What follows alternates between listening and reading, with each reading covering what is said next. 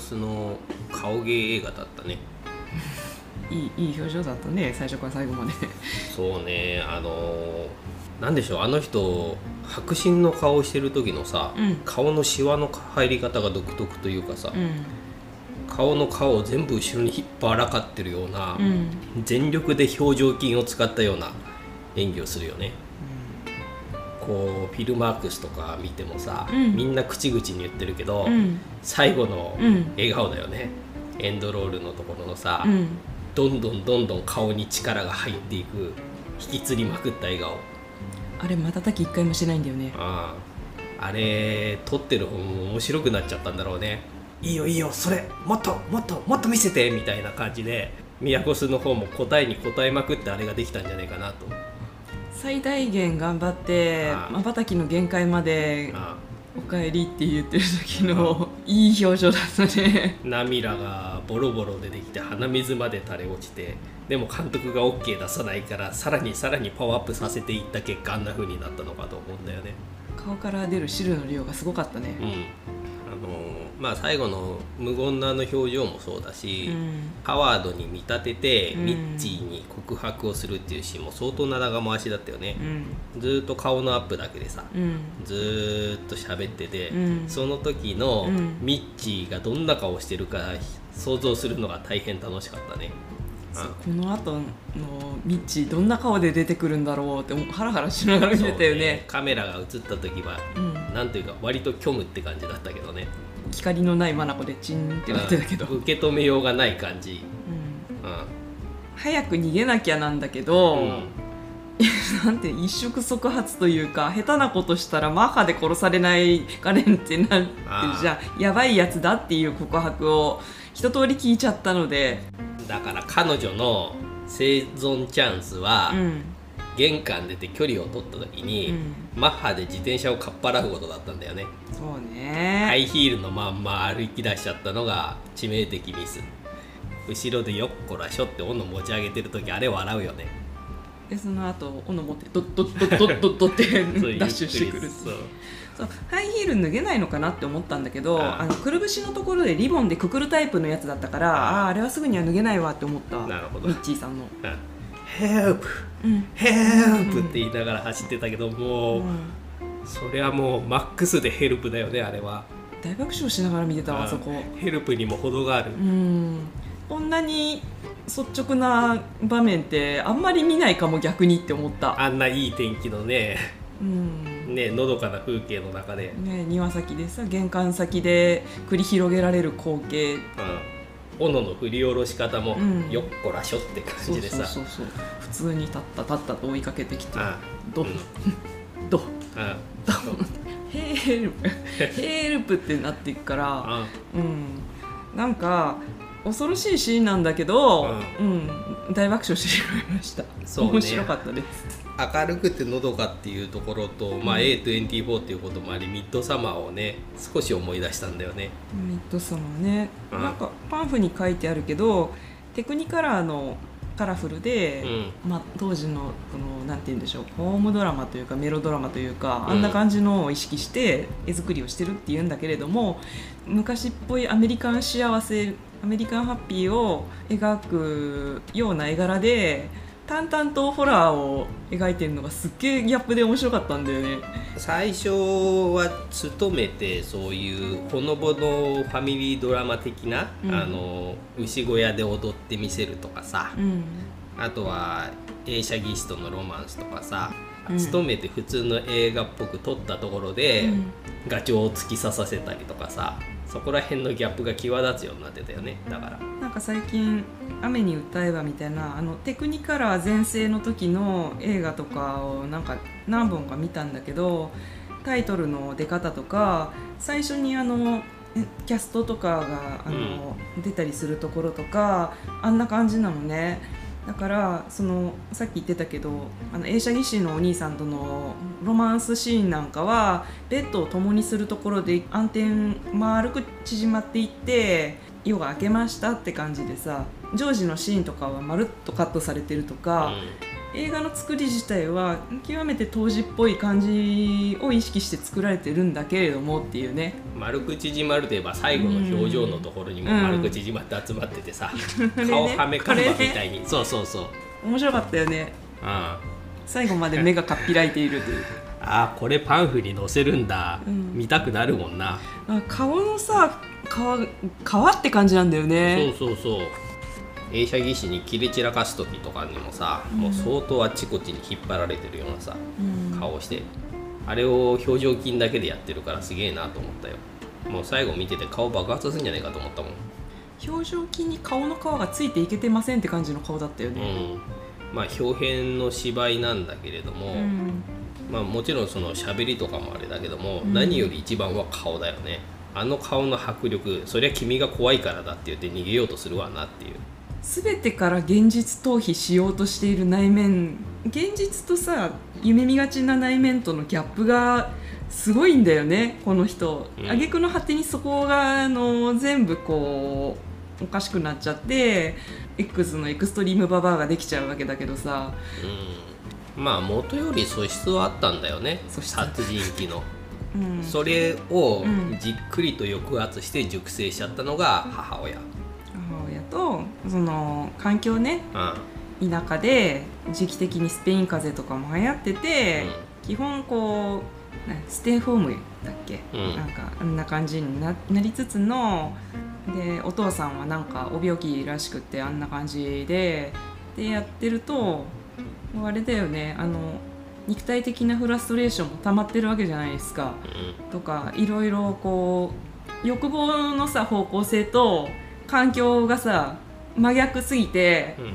発散できなかった結果ねじくりにねじくり上がってあんなになっちゃったって感じじゃない？この最後に帰ってきた夫のハワードはさ、うん。前作の相棒やのね心臓麻痺うん、じじいだよね。うん、俺心臓弱いから勘弁してって。腰も言わしてるしってう。いう、ん。今やったらもうね追い先短いのに早まっちゃうっつギリギリ生きてたけどね。まあだからあの人はあの人でパールに適応してうん十年生きてきたってことになるんだよね。適応したのかね？うんやばいと思いつつ逃げようと思ういう仕草をしようものなら未知の二の舞になりかねないからなんとかやり過ごしてあの年まで一緒にやってきたんじゃないの？まあそれもあるんじゃないの？だから適応したんでしょ？適応したのか。うん。嫌な適応の仕方だね。うん多分両親もその過程で殺してんじゃないの？両親って？ハワードの。ハワードんちの、ね怪しまれるよね。うん、うん、ミッチーは死んでるわけだし、で父親は仲悪いんでしょ？父親に反発したいから戦場に志願兵として行ったみたいあなこと言ってたねそういえばね、あの年になるまでパールと一緒にいたということは親とは何らかの形で絶縁はしてるんだろうなという気はするね。そううん。ね、っていうかパールが自分の両親を殺しちゃってる時点で、親戚にそれを隠し通していることっていうのはまず無理だろうから、うん。やっぱりハワードの両親も殺されてる気がするね。そうかもしれないね。ああのミッチーの母ちゃんのことだからミッチーがいなくなったらすごい探すと思うから。ーそうね。でパール店に行った時に ゼタスさんにうん。後始末を。ワニのゼタスさんとは当時から長いお付き合いのようで。ワニってそんな長生きなの？多分長生きだと思あのガチョウをパクってくる瞬間にタイトルが入ってくるのすげえ面白かったんだようギャグだったね。最後にミッチーの頭食わす時にもナイスキャッチでパクッと食べてたしさ。最後のミッチーをバラすシーンは大変もうサクサクと、うんうん、冗談みたいにサクサクやってこう画面がね分割されてうこれがゼタさんのお口へってこれが ゼタさんのお口へってなっん、あー鏡写しになってた。あれの演出の意味はちょっとよく分かんなかったけど。でまあ今回みたいな話があったからこそ、うん。X でのうん。ミヤゴス巻きシーンにうん。こうシンパシーを感じて、うん、最後まで殺さなかったわけでしょまあ結局返り討ちになっちゃうんだけどそのせいで、若かりし日の自分にうん、そっくりだから、重ねたからオーバーオールもまるっきり一緒やし。うん、ちょっと垢抜けない感じで、うん。分不相応な夢を見ているみたいな、ううん。ん私はセックスシンボルになれるのよみたいなこと言ってたじゃない、うん、いやしかしあれだね。前回も今回もこれからはポルノが来るって言って、うん。それで一山当てようという人が出てきてまして。うん。あ今回も失敗しましたね。ああ。あ映写室に呼びつけてポルノ映画見せる？セクハラどころの騒ぎじゃないよね。1919年でしたっけ？ねあ。セクハラとかそういう概念とかね。あ。いやむしろなんか来るなり手ごめにされなかっただけむしろ紳士なのでは。あの,、うん。あの当時にしては割と遠回しで嫌なセクハラの仕方してきますよね。うん、うん、パール家に送ってって玄関先で豚が腐ってて、うん、普通にドン引きして帰ろうとしたらサクッと刺される。いやー今回もあのトライデントのねうん。さっくり具合すごかったですね。ね。スムーズに刺したね、ううん。んサクって斧といい。うん。なんかねトライデントじゃなくてねピッチなんとかって書いてあったんだよね。ピッチフォーク、ピッチフォーク、うん。うん、B 級ホラーではよく使われるやつ。せーのサク。あね。X でもせーのサクってあすごいサクってなってたからあ今回もサクってなるんだろうなと思っていました。で池にこうね車が沈んでてうん。意味深に移されてたからどういうことなのかなと思ったら、もう本当にただそのままだったねそう。ああ彼だったか。っていうね。それが沈みきらないで置きっぱなしなんだっていうね。なんかね X の終わった後1ヶ月後ぐらいにあのセットまるっとね使ってね、あのこれ撮ったらしいねパンフ見たら、うん。うん。うん、普段はあの映画撮ったら全部セット取り壊しになるんだけど、今回はもう全部そのまま使えて気持ちが良かったですって書いてあった。うんうんただセット家はねすごい綺麗になってるからね塗り直しとかしたんだろうね。逆に楽なのかもね。ぼっこく作って後から綺麗にさ赤とかでピーって塗っちゃえばいいって感じ。どうだろう。エイジングする方が楽なような気もするけどね。部分的に壊したりとか汚したりするだけだから。まあ意図して同じような画角もきっと使ってんだろうね最初もさ真っ暗なところからさ、うん。建物がパーッと入ってくるところとかはさ、うん。X でもこんなシーンあったなって思ったし。これで比較で使われてるよ。あ本当だ。うん。うん、うん、牛は大変つぶらな瞳で可愛かった。まあなんかパールバーさん的にはあんまりその動物に対してなんか愛情というかないよね結局自分を田舎に閉じ込めている象徴の一つでもあるからね。まあ田舎というパールさんがいる環境をさパールさんが愛してないからさうん。別に、うん。思い入れとかないしむしろ出ていきたい。うん。でね一縷の望みをかけてオーディションに行ったはいいけど、あんな出来レースなんだったら呼ぶなやって感じだよね。出来レースではないでしょ。出来レースというかもっとブロンドでとか言ってる時点で黒髪の人はさ事前にさよけとくとかすりゃいいのにさ。まあその中でも何か目覚ましい才能を見せる人がいたら取る可能性もあったわけでしょ。そうなのかな、イメージとは違ったとしても、うん、だから一応見とくかなんだと思うけどその謎の X ファクターをうん。ブロンドじゃなくても見せてくれる人がいたら取る可能性はあるんでしょ、そっか、うまあ、今までに見たような凡庸な踊りしかできなかったってことなんだろうね、うん。自分史上最高の出来だったけど、んうん、本人が信じてたものすごい才能っていうのはなかったと。うん。っていうか X の時には元ダンサーなのかと思ったらただのワナビーだったのねパールさんね。うん俺はなんかさプリマかと思ってたんだよね、うん。X の時の過去の写真みたいなのを昔は割と街でもちやほやされてでですねみたいなさ、うん。こととか吹いてたけど、ん。あれ全部ホラじゃない、ホラーなのかもしんないね。うん、うなんか過去の捏造入っちゃってるのかなってちょっと思ったりした。どうでしょう？んまああるいはハワードが受け入れてくれたんだとしたら、うん。ある程度は自由の身ではあるわけだよねああだから今回のパールでのゴタゴタが済んだ後にいろいろうん。うんなかったとは言い切れない、なるほど。そうんただ X でも同じ家に住んでるしね。結局田舎は出られなかったんだなとは思うんだけど、あのさ X で地下室にとらわれくんがいたじゃんうん。うん、今回のパールのお母さんが全身やけどで地下室に転がり込まれたから、うん。その後なんか死ぬまでこう拷問とかされるのかなとかちょっと思ったんだけどそんなことなかったね。うん、っていうかすんごいよく燃えたよね。うん。ちょっとスカートに火がついただけであそこまですごいやけどになるぐらい燃えるっていう、そのめっちゃ人が燃えるっていうところでこれまた A24 のうんヘレディタリーを思い出したけどね、めっちゃ燃えてたねあれは。人よく燃えるよね、うん、うん、あれヘレディタリーだっけ？ヘレディタリーでパッパが燃えてましたよ。ヘレディタリーってさあのお母さんの遺体が謎の飛び方してニューンって飛んでっちゃうやつだよね。首首のない遺体がニューンって飛んでっちゃうやつだよね、そこら辺は覚えてない。天井に張り付いてたのは覚えてるけど、うん、でお父さんがなんか燃えるやつでしょ？うすごい勢いで火柱上げて。ん家が燃えるはないんで人だけがゴーゴー燃える。うん、そうね。家ごと燃え落ちちゃうのかと思ったけどっていうか燃え落ちちゃったら X に話つながんないもんね。うん。うんなんかさあの前日短映画として非常にいい映画だったなって思う。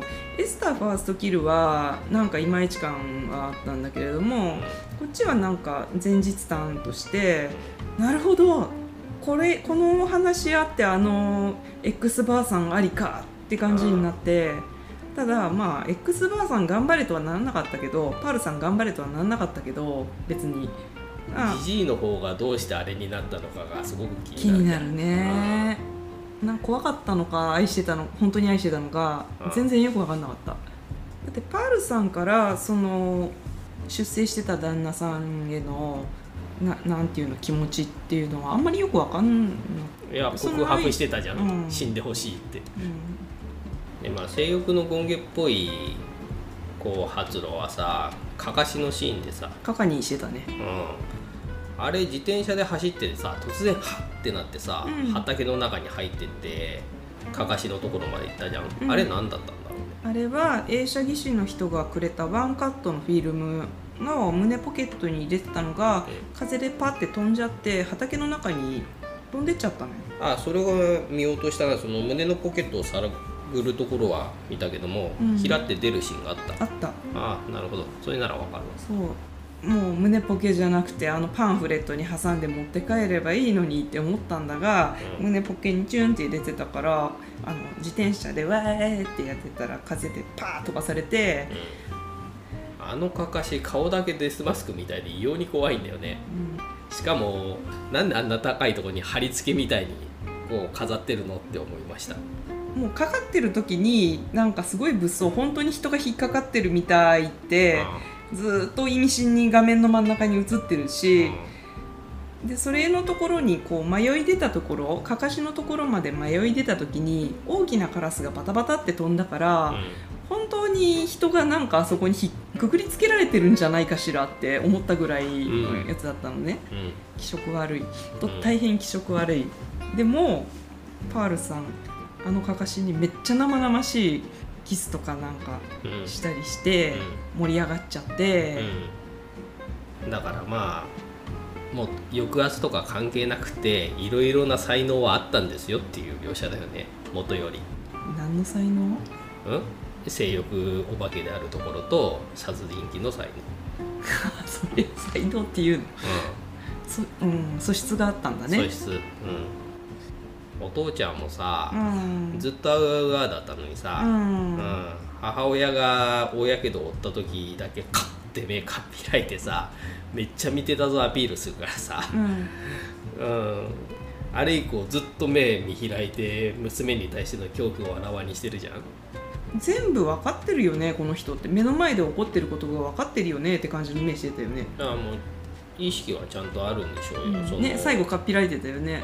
うん、池に放り込まれそうな時にもさ、うん。うんうん息も浅くなってたじゃん。ってなってて自分がされそうになっていることをうん。分かっている。母親は母親でめちゃめちゃ自分に嘘をつきまくってて。うん、娘に対してブチ切れる時に、うん。あんたがやらないんだったら私がやるみたいな感じでさ夫を殺すような真似をしてみせたりとかさそんな切れ方ある？我慢に我慢を重ねて誰のためにもなんないね。感じになってたね。うん。あとエンディングのさ最後にタイトル「パール」って出るまでの間にさ、うんでさ、ん。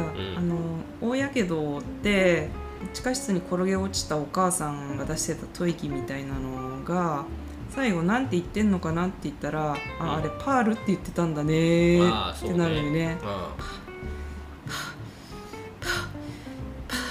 うで,、うん。で最後じゃーんってパールのんうん「パール」ってタイトルが出てうん。しっかりとパールって聞こえるんだよね。うん。だからあれずっと娘の名前を呼んでたんだなーって思った。うん。ほえーってなった。うん。